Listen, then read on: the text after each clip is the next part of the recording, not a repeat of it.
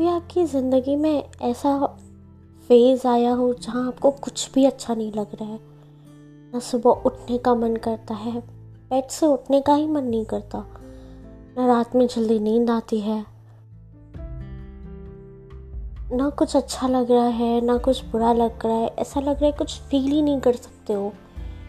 You can't feel any emotions anymore हमेशा सब of लगता है। ऐसा लगता है दुनिया बिछड़ सी गई है और आप अकेले खड़े हो। एंड ये सब इसलिए नहीं हो रहा क्योंकि आपको किसी से प्यार है और आपका दिल टूट गया। ये शायद इसलिए हो रहा है क्योंकि जो आप अपनी ज़िंदगी से चाहते हैं, वो हो नहीं रहा है। इसकी वजह कुछ भी हो सकती है। आपकी ज़िंदगी, आपकी फैमिली प्रॉब्लम्स आपका जॉब एनीथिंग कोई भी तकलीफ़ कोई भी तकलीफ़ आपको अंदर से हिला के रख देती है। मैं कुछ ऐसा ही फील कर रही हूँ आजकल। इट्स और बिलीव मी मैं सिंगल हूँ पास्ट चार सालों से। बट ऐसी फीलिंग कभी नहीं आई। ऐसा लग रहा है कि दिल धड़कना बंद कर देगा। और कर दे, शायद फ़र्क भी नहीं पड़ेगा। आगे कोई रास्ता दिख ही ना रहा है। क्या करना है? किधर जाना है? किससे बात करनी है? कभी सो के उठती हूँ तो ऐसा मन करता है कि उठो ही ना, इसी बेड पे पड़े रहो बस। बस कुछ नहीं करो, बस कुछ भी नहीं करो। कभी लगता है कि अकेले अकेले बस रहो इस घर में और कहीं नहीं जाना है, कहीं नहीं निकलना है, किसी से नहीं मिलना है। कभी लगता है कि मुझे अकेले नहीं रहना, बल्कि भीड़ चाहिए। मुझे आसपास लोगों से मिलना है, अपने आप को इतना बिज़ी रखना है ताकि कुछ सोच ही ना सको। अजीब सी फीलिंग है ये, अजीब सी। क्यों है, नहीं पता। ना जॉब रास आ रही है, ना ज़िंदगी रास आ रही है। बस ऐसा लग रहा है कि कुछ छूट रहा है, कुछ अधूरा सा है, कुछ खालीपन सा है। नहीं पता क्या है वो। ना किसी को बता पा रहे हैं, ना किसी से पूछ पा रहे हैं, ना खुद के दिल में रख पा रहे हैं। पता नहीं। और आजकल तो मेंटल पीस भी सस्ते में नहीं मिलता।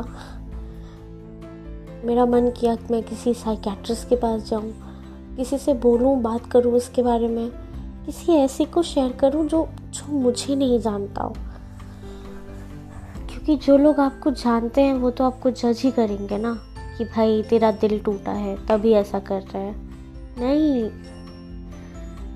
या कुछ कुछ भी। बस ऐसा लग रहा है कि कहीं अकेले चले जाऊँ। अकेले मतलब बिना किसी को बताए, बिना कोई एक्सप्लेनेशन के। अजीब सी ज़िंदगी है। हर वक्त आप लोगों से घिरे रहते हो, हर वक्त लोगों को बस ये जानना है कि आप करने क्या वाले हो। क्यों जानना है? क्यों? कहीं बाहर निकलने से पहले हम लड़कियों को पचास बार पूछना पड़ता है, जा सकते हैं, जा सकते हैं।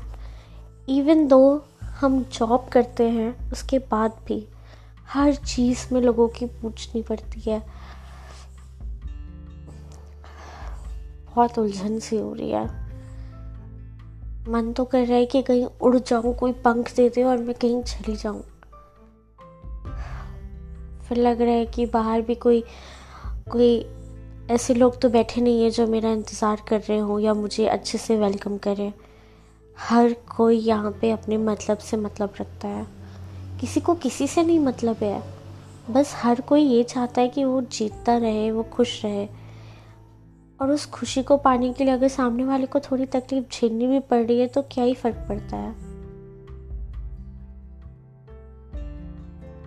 शायद ज़िंदगी यही है। मैं उन दिनों को बहुत याद करती हूँ जब ज़िंदगी इतनी आसान थी। बस सुबह उठते थे, स्कूल के लिए रेडी होते थे, आते थे, खाते थे, सो जाते थे। फिर उठते थे, होमवर्क करते थे, खेलते थे टाइम टेबल लगाते थे और वापस सो जाते थे। खुशी खुशी के कल सुबह स्कूल है। और संडे संडे तो बहुत अच्छा दिन जाता था। सुबह लेट सो के उठते थे, नहाते धोते थे और बैठ जाते थे टीवी देखने के लिए। दोपहर तो में मम्मी कुछ अच्छा बनाती थी, खाते थे और सो जाते थे। फिर उठते थे, खेलते थे होमवर्क करते थे खाते पीते कब संडे निकल जाता था पता ही नहीं चलता है। पता तो आज भी नहीं चलता है। हफ़्ते में दो दिन ऑफ़िस से छुट्टी मिलती है, लेकिन दो दिन में पता ही नहीं चलता है वो छुट्टियाँ कहाँ गई। बस इस बात का रियलाइजेशन होता है कि वो छुट्टियाँ हमने इन्जॉय नहीं की है।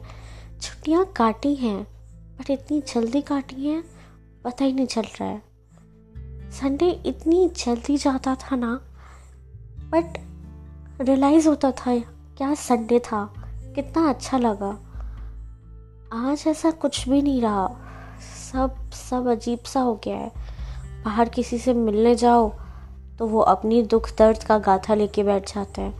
ऐसा लगता है कि ज़िंदगी में सिर्फ़ दुख हमें नहीं, बल्कि सबके पास हमसे ज़्यादा दुख है क्या? लोग कंपेयर भी करने लगे हैं आजकल अपना दुख। अरे, ये तो कुछ भी नहीं है। मेरे साथ तो इतना बुरा हो रहा है। भाई कंपेयर करने का ज़माना नहीं है, एक दूसरे की मदद करने का ज़माना है। खैर, अजीब सी अजीब सी ज़िंदगी है, अजीब सी ट्रैक पे चलती जा रही है।